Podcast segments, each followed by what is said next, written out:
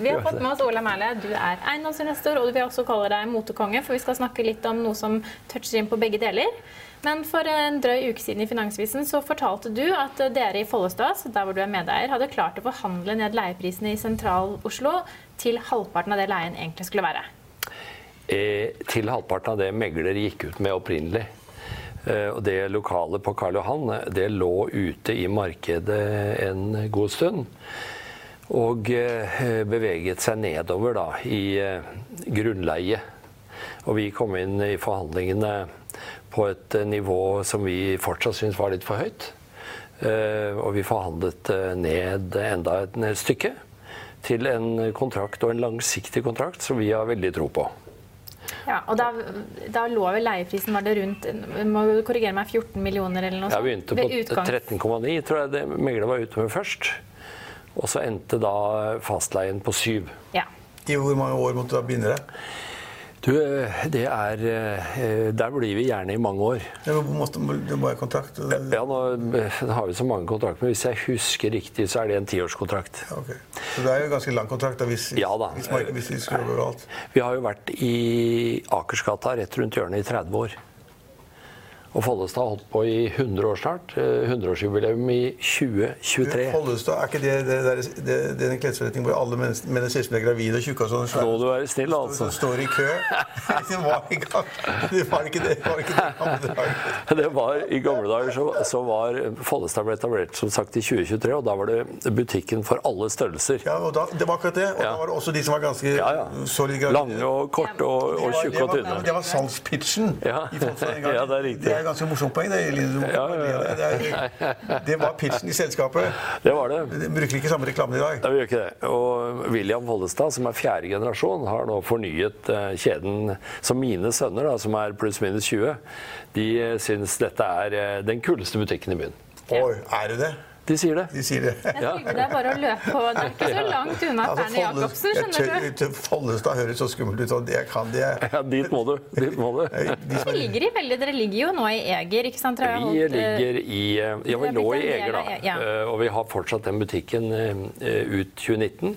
Og så er vi nå på Karl Johan, og så er vi i Kongens gate, så er vi på Palais og i Valkyriegaten. Ja, for det har elleve altså Follestad har elleve butikker i Oslo sentrum. Fornebu senter, Sandvika, Men du, Oslo sentrum, Ola, det er jo ikke mulig å komme dit lenger. Altså Hvis du tar T-banen herfra, fra Smestad, så kommer man veldig fint til sentrum. selvfølgelig. Havner man midt i butikksenteret på Egertorget. Men hvis du ikke kjører T-banen, så kommer man jo ikke til byen lenger. Eh, ja, denne, det er jo litt skremmende, da. Denne bilfrie byen, ja. det er et tveget sverd. For bilfrie gater er på mange måter bra for handelen. Det blir eh, et yrende liv og masse folk som trives i byens møteplasser, kan du si. Men det blir veldig selektivt, slik at de som ligger i veldig gode beliggenheter, de får en bedre business ut av det, mens de som ligger litt utenfor, de blir rammet veldig hardt. Og så har du det poenget med at man skal drive dette her eh, logistisk, fysisk. Og det blir veldig vanskeliggjort med at alle gater er stengt med varetransport og varer til og fra og mennesker til og fra, som Trygve påpeker. Så det er eh, positive ting for vinnerne, og så er det veldig negativt for randsonene. Det, det kom frem for en uke siden at turistbusser, som normalt skal til sentrum, til se på forskjellige ting i sentrum, bli lesset av i Karl Johan for å handle i dine butikker eller andre steder. Base rundt og kjøpe sånne, sånne nisser og Souvenir. troll og sånn. og suvenir og sånn. Men de får ikke lov, de bussene får ikke lov å kjøre i sentrum lenger. De må sette deg i utkanten av byen. Det går jo ikke. Det blir ikke mye besøk i sentrum av det. Det blir ikke mye sånne troll solgt i sentrum av det.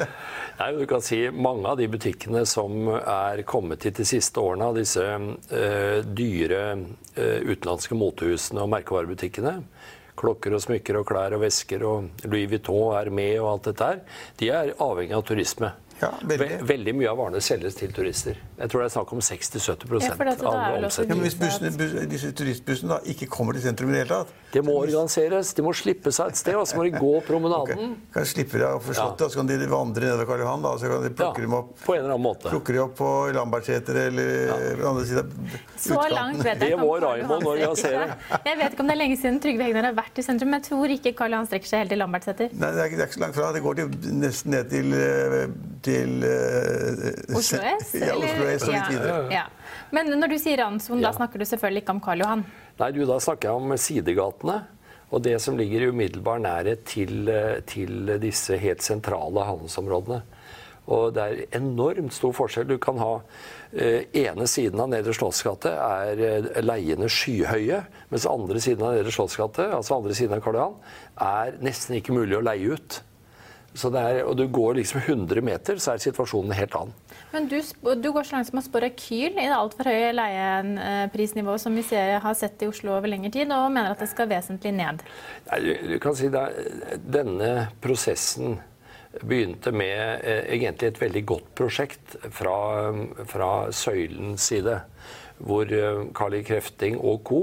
har gjort en kjempejobb for å løfte det sentrale handelsområdet i Oslo, som nå da heter Promenaden. Og det har blitt en destinasjon.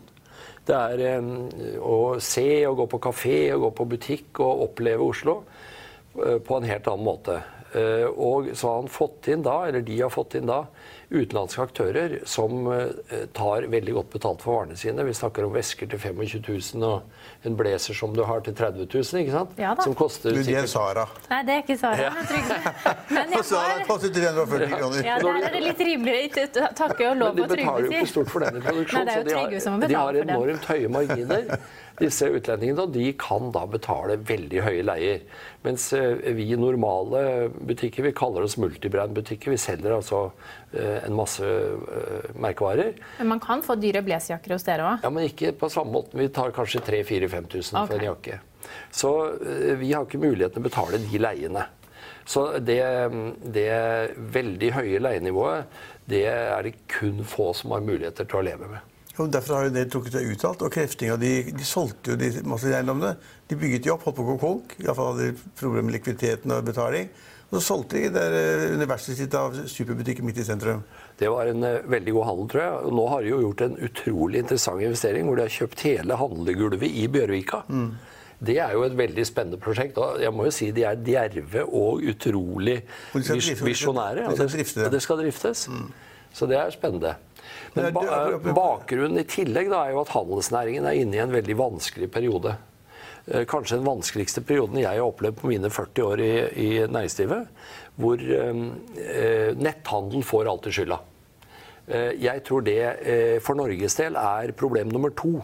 Problem nummer én er overetablering. Vi har hatt en kolossal overetablering av handelsarealet i Norge. Vi har dobbelt så mye handelsarealer per hode som det man har i sammenlignbare land i Øst-Europa. Men Tenker du da spesielt på kjøpesentre, eller tenker du på at det er for mange butikker i sentrum på Tjuvholmen og Aker Alt Brygge? sammen. Alt sammen. Og mye av dette er drevet av eiendomsutviklerne, meg selv inkludert, hvor man har etablert øh, kjøpesentra i Førde. Er det tre kjøpesentre? I Førde?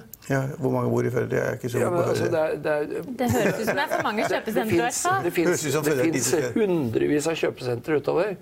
Og dette har ført til et voldsomt antall butikker. Og um, eiendomsutviklerne skal ha like stor del av skylda som handelsnæringen sjøl. Men eh, at man skal slanke ned og skalere ned antall butikker, det er helt overbevist om. Ja, for nå, altså, nå sliter jo da, Ifølge avisen så sliter jo også da Dressmann og barnegutta også. Tjener masse penger før, plutselig tjener nesten ikke penger. Eh, når det gjelder akkurat de, Men de har masse kjeder. Så vil jeg si følgende. At de har eh, en eh, kanskje sterkeste balansen i bransjen. Og eh, en egenkapital på leste jeg 9 milliarder. Og masse kontanter til rådighet. Så de har en helt annen eh, et helt Jo, de kan ha god balanse, men kan likevel det segmentet de er inne i, nemlig altså klesbutikker og de greiene der, det går ned. Ja, men det er ikke, det er ikke, klesbutikker er ikke ett produkt. Nei, det er mange veldig, veldig store segmentforskjeller. Ja, og kjeder. Ja, så jeg er, ikke, jeg er helt overbevist er om at, redd for Varnegutta. om at Varnegutta de klarer seg. De klarer seg, de klarer å snu skuta og få fart på de Ja, men på, at de tjener, På den nye økonomien. de tjener mindre penger på klær enn de gjorde før. Du kan si HM har øh, i dag over 30 milliarder på nett. I nettbutikken. Raskt voksende. Uh, Sara har jo også hørt har store volumer på nett. Jeg kjenner ikke tallene, for det er mye mer lukket system. Eh, men eh, det er noe vi må eh, forholde oss til. At den nye konsumenten, mine sønner, deres barn, de holder til på firkanten. Ja, altså, på de, det kommer jo tall i dag på hvor mange som handler på mobilen. Ja. Altså handler klærne sine på mobilen. Og Ja. at den, man har jo hørt at butikken i dag nesten er blitt sånn utstillingsmontere hvor du kan gå og prøve klær. Og så tenker du kanskje jeg kan få det billigere på nettet, og så går du hjem og bestiller det samme i nettforretning. Ja, vi kaller det vel multikanal nå, da. Ja. Hvor eh, dette skal være sømløst, og vi må tilpasses denne nye forbrukeren som har vokst opp med firkanten. Jeg kaller det firkanten. Store og små firkanter. De fleste bruker små.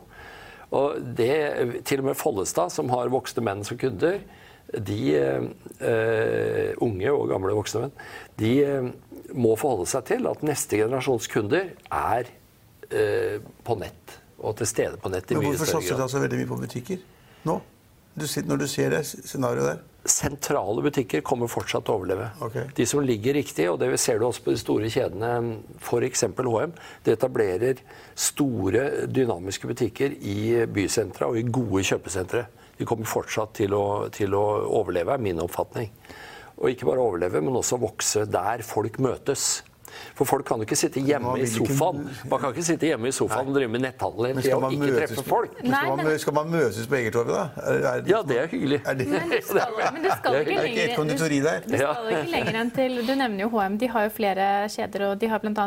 en ny kleskjede som heter Arket. Og du skal ikke lenger enn til Stockholm og København, hvor de da har integrert både, Til og med på Kastrup så er det integrert kafeer, altså en living-følelse, hvor du på en måte vil, ja, hvor du vil bli i butikken. Du vil henge med de menneskene som er der, du vil drikke kaffen til de riktige baristaene.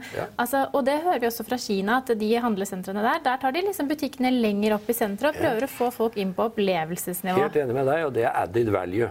Det er ikke bare en haug med stativer bortover et gulv. Du har en hel masse ting som gjør at det er en hyggelig møteplass. Men eh, tilbake til netthandel. Det er jo liksom elefanten i rommet. Og nå har vel netthandel innenfor eh, moteklær har vel kanskje 10-15% av markedet.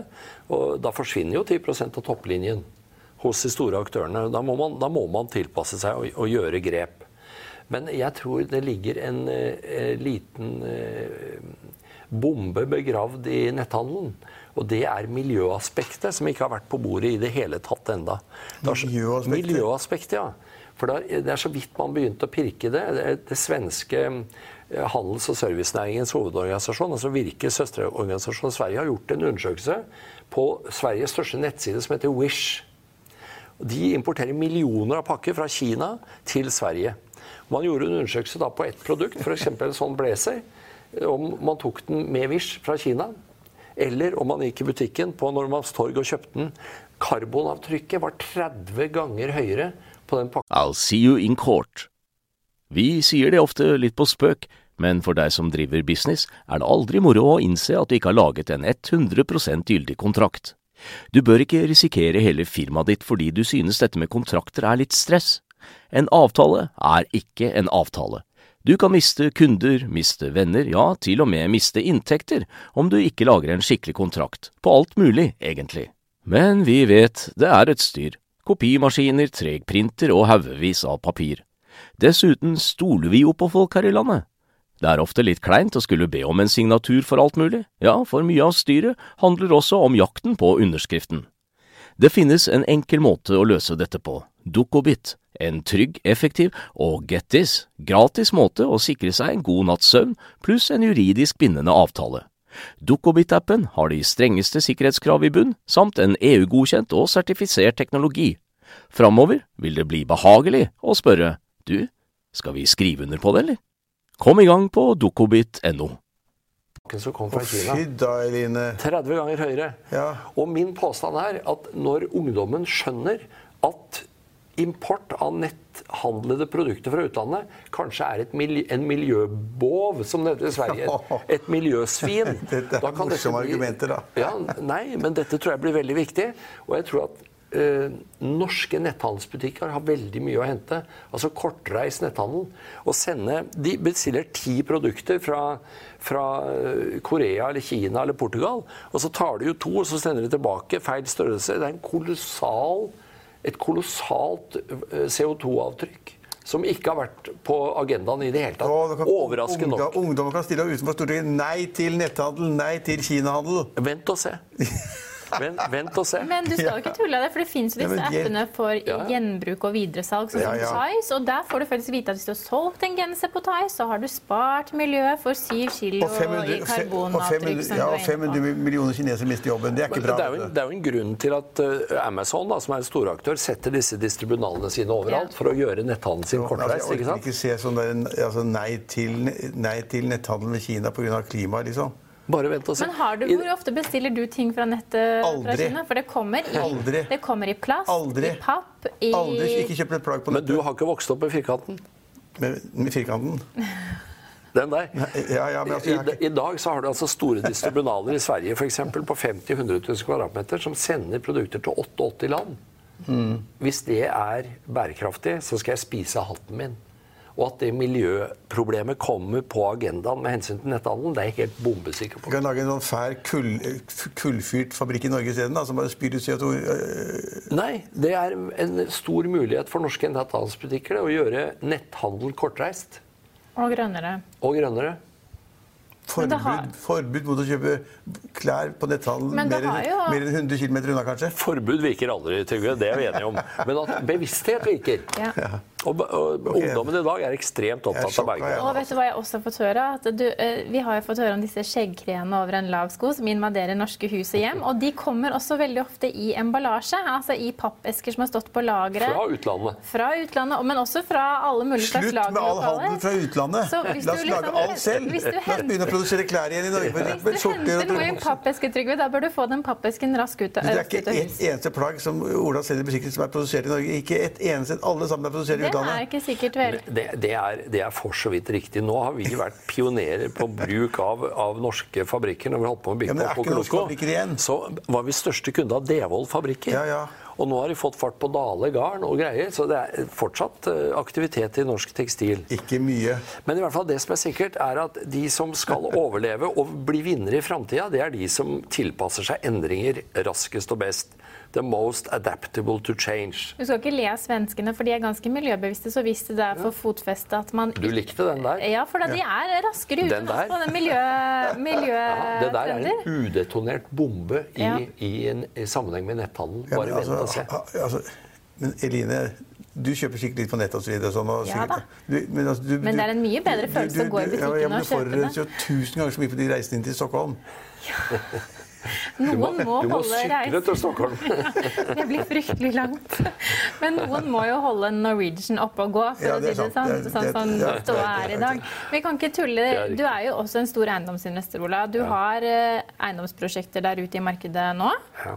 Eh, Hva tenker du, Nå har vi snakket om leieprisene, som kanskje er litt høye i enkelte deler av Oslo sentrum og kanskje må litt ned. Det er det samme i Bogstadveien. Ja. Prisene er i ferd med å komme seg godt nedover i Bogstadveien. I det har jo vært langt over 10 000, og nå er vel kanskje halvparten etter hvert. Er det sant? Det er jo fantastisk interessant. da. Det er det samme. Ja.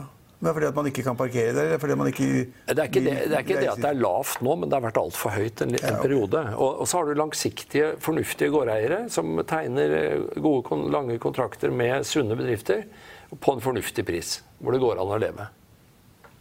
Ja, men du, det du sier at det er klart de har gått kraftig ned.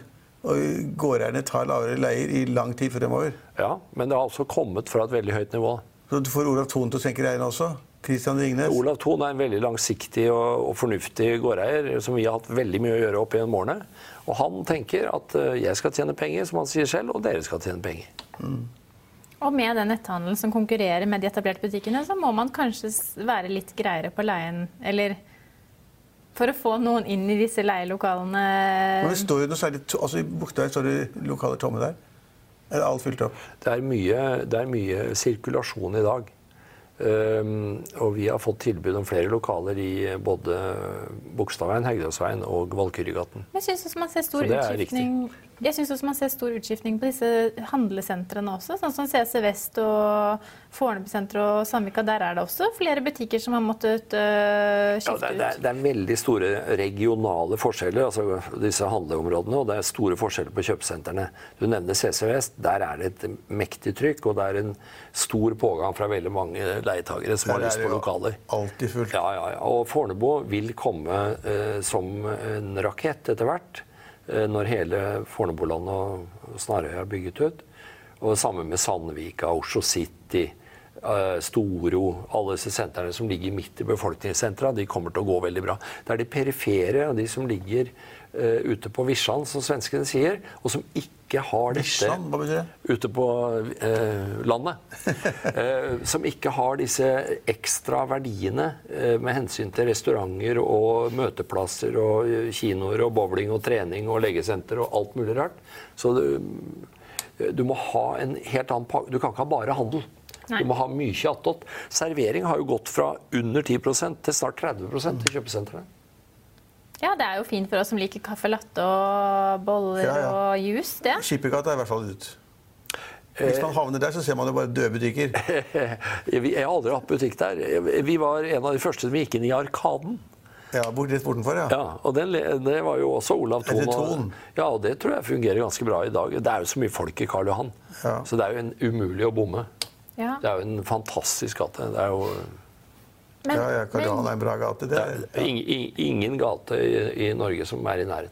men ja, det jeg ville over til egentlig, da, det var boligprisene. Og om, eh, om eiendomsinvestoren har noen tanker om hvor boligprisene skal. Altså, jeg er jo med og spår. Ja, Og jeg var, spår i Finansavisens Ja. jeg var styggelig nær champagneflasken i år. Jeg var 0,1% unna ja du og Hedda Ullnes var jo Ja, blant de som He- He- Hedda vant. Og det var veldig frustrerende. Det var så nært. Og jeg er ganske eh, forsiktig. Altså, jeg husker ikke hva jeg spådde nå for 2019, men det var vel eh, en, enten halvannen eller to prosent, tror jeg. Pluss. Pluss, ja. Jeg tror fortsatt på et sterkt marked i, i eh, de store eh, regionale sentrene, altså Stor-Oslo eh, og noen andre rundt om i landet. Eh, og det, det bestemmer de store sentrene. Ja, men altså De fleste spår jo da en sånn snittøkning i år i, i, altså i Norge på 3% eller noe. Ja, det er mer enn jeg har spådd, Ja, og så er det kanskje litt mer i Oslo, da. Kanskje. Ja, ja. Så er det noen som spår at det går- blir krise allerede i mai-juni. Ja, nå hørte jeg i dag at uh, man gikk hardt ut uh, mot denne boliglånsforskriften. Og at det kanskje blir en debatt rundt den, og at det blir slakket igjen. Da kan det føre til høyere prispress. da. Men hvor er det du bygger ut boliger nå, da? Du, nå har vi noen prosjekter i Bærum. Eh, Vi har, noe, har et prosjekt på Vestlandet. Og vi driver jo og regulerer Drammen travpark på 15-året. 15 år og holdt på med reguleringsplan. Unga er blitt store og flytta ut før vi får regulert. Der blir det mye boliger. Der blir det over 1000 boliger. Er det en gammel travbane som da blir område for leiligheter? ja, og det skjer med alle. Bjerke-travbane, Ja. Jarlsberg i Tønsberg, Forus. Øh, Det har vært for mange travparker. Og det skal ned til et mindre antall. Og de store besøksdagene, det er jo historie i travet. Før var det gartneriene som forsvant og ble boliger. Ja, og Nå er det veldig mye på nett da, med, med, med trav også. Men Der jobber vi sammen Stakkars hestene, da. Buskerud Travselskap. Veldig Stakkars spennende bønda. prosess. Stakkars bønda, da. Ja. Ja, men De trenger travbaner. de Ja. Ja, Det blir jo eh, travparker til trening, og det blir også noen konkurranseparker.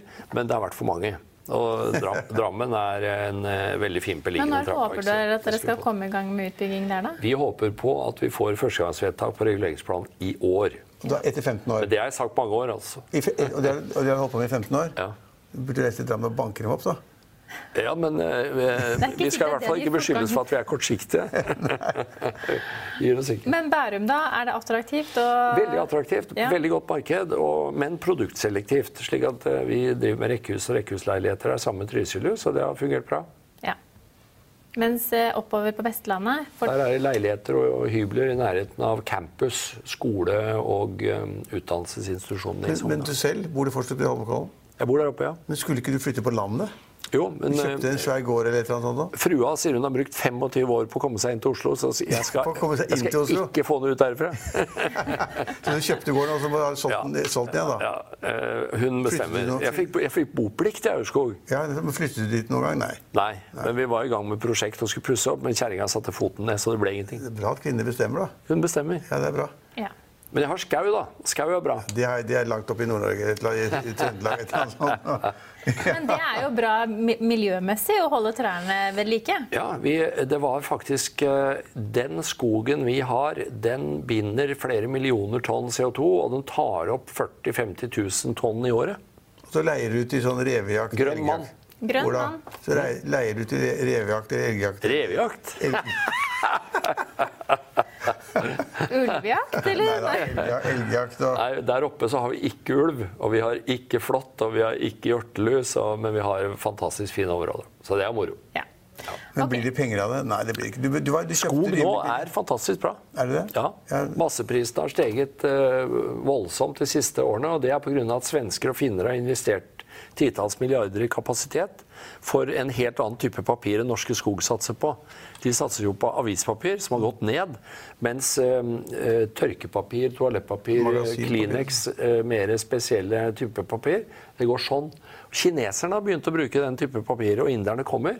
Og da, altså, Da tar det av. Forbruket per kineser i massevolum er så stort, mens nordmenn bruker eh, en veldig stor, større andel, og det kommer da. Ja. Men du, når Det fører til økt etterspørsel. når vi først har en moteekspert her, Trygve skal jo ned til Rivieraen i påsken. Han måtte Follestad. Og, og, og noen andre skal kanskje opp til fjells. Men hva er, liksom det, hva er det som kommer nå til våren som eh, de mennene som ser på, bør sikre seg i garderoben? Ja, da, da må man rett og slett gå inn på follestad.net. Ja. Eller .no heter det. Ja, .no. akkurat. Og så må man se på pinlig, altså. sommerblazere og Ennå heter det faktisk, ja. ja, Ja, NO. men du kaller jo Hegnar ennå fortsatt Hegnar Online, så dere får diskutere det på vei ut. Men vi får, vi får ta Vi har masse fint. Vi har hatt styremøte i dag i Follestad. Og vi har eh, god vekst i, eh, i 2019 og faktisk. Hittil i år er vi på like butikker eh, opp over 5% og det er bra i dette markedet. Og eh, eh, nå har jo vi, som du sier, eh, mange kunder som ikke handler så mye på nett. Ja. Det er jo voksne menn. Men neste generasjons menn, de handler på nett, og vi er nødt til å tilpasse oss det. ja. Men høy servicegrad og en hyggelig butikkopplevelse. Og svære nummer numre, mye svære størrelser. størrelser. Det må jeg Da ha. at Trygve, da har de kanskje noe for deg òg. Det var Tusen- veldig lite pent sagt. Takk. Syns du holder deg godt, det syns jeg òg. Ja, ja, ja. Takk for at du kunne komme til oss, Ola.